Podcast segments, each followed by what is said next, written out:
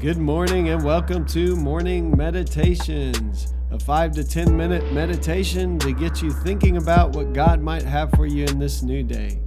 I'm your host, Pastor Nate Cook, so we hope you'll enjoy your meditation for this morning.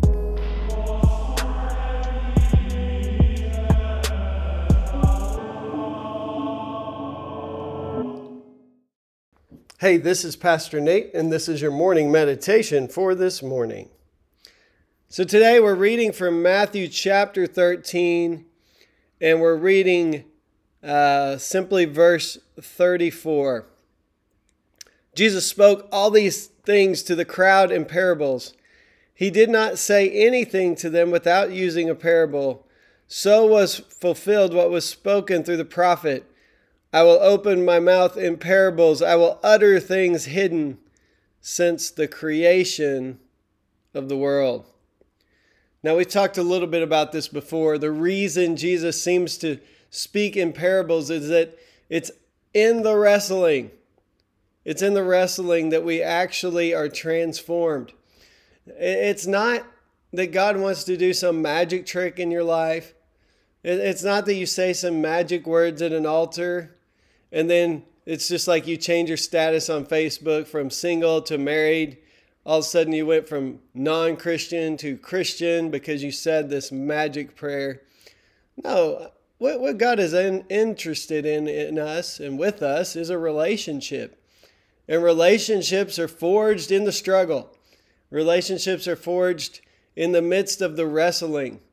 I always like to say, the grass isn't greener on the other side. The grass is greener where there's been a lot of poop. In other words, marriages are not made on all the, the big trips like I just took with my wife, the cruises, the fun times, the celebrations. Marriages are made through the struggle.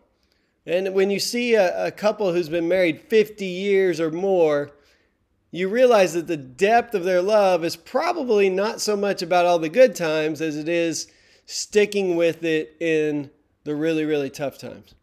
And so this is kind of the idea of parables. It's grasping, it's wrestling with God. It's the idea that Jesus didn't come to just give us the answer key, as I told you last time.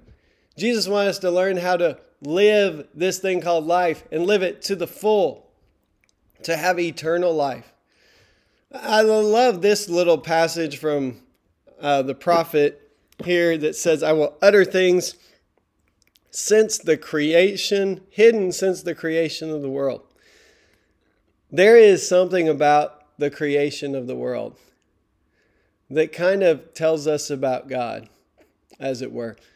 That in the creation of the world, God spoke into existence everything we see. And that speech of God, that voice of God, that power and might and energy of God has been pouring out since creation. We know that now that our world is a developing world. It is changing. It is, some people say, evolving. I used to be a scientist, and while I don't believe that, evolution, that there was no God involved, I do believe that the world is evolving. We see that in science. We see that things change and that there is such a thing as some animals being selected and other animals not because of characteristics they share.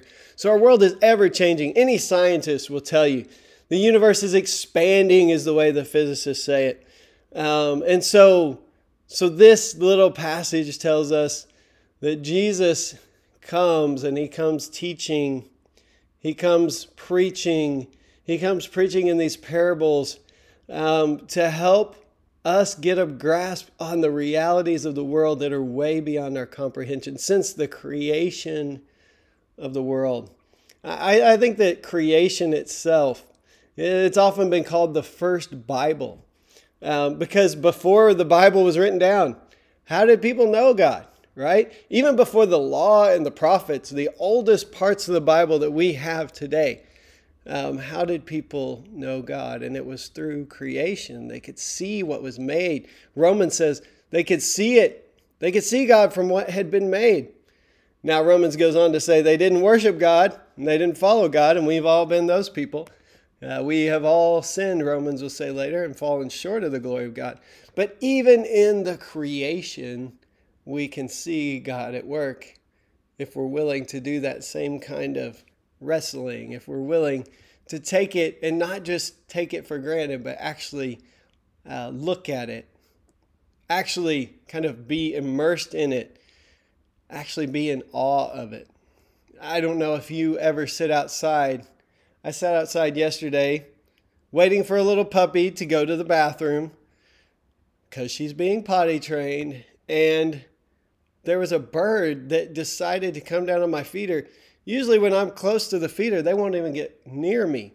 But it was right by me. And I just looked up at this one little creature, this magnificent creation of God. And in those kinds of moments, we see God for who God is. So Jesus says, I'm speaking in parables. I'm speaking in these kind of, these stories you got to chew on a little bit, because I am revealing mysteries, just like the mystery that has been revealed in the creation itself. These things haven't been spoken since creation was uttered. These are the things that we haven't been able to see. So now not only do we have creation, but we also have the words of Jesus. We have the words of Scripture to point us to God. And that is what Scripture ultimately does. And that is what creation ultimately does. We don't worship the creation.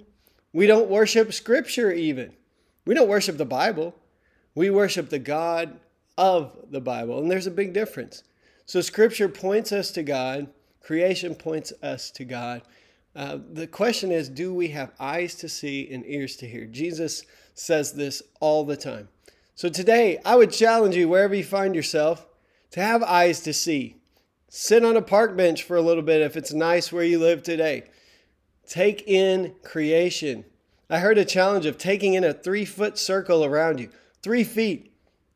Watch how much life is in that 3 feet, especially if you're sitting in the grass and not on the concrete. You'll see ants. You'll see all kinds of diversity of grasses and weeds, unless your yard's been treated really well, and then it'll just be Bermuda or whatever grass you have. You'll see all kinds of little creatures crawling underneath the grass. You will see the magnificence of creation, even in a 3-foot circle. Then begin to expand that circle. Then maybe take in a sunset.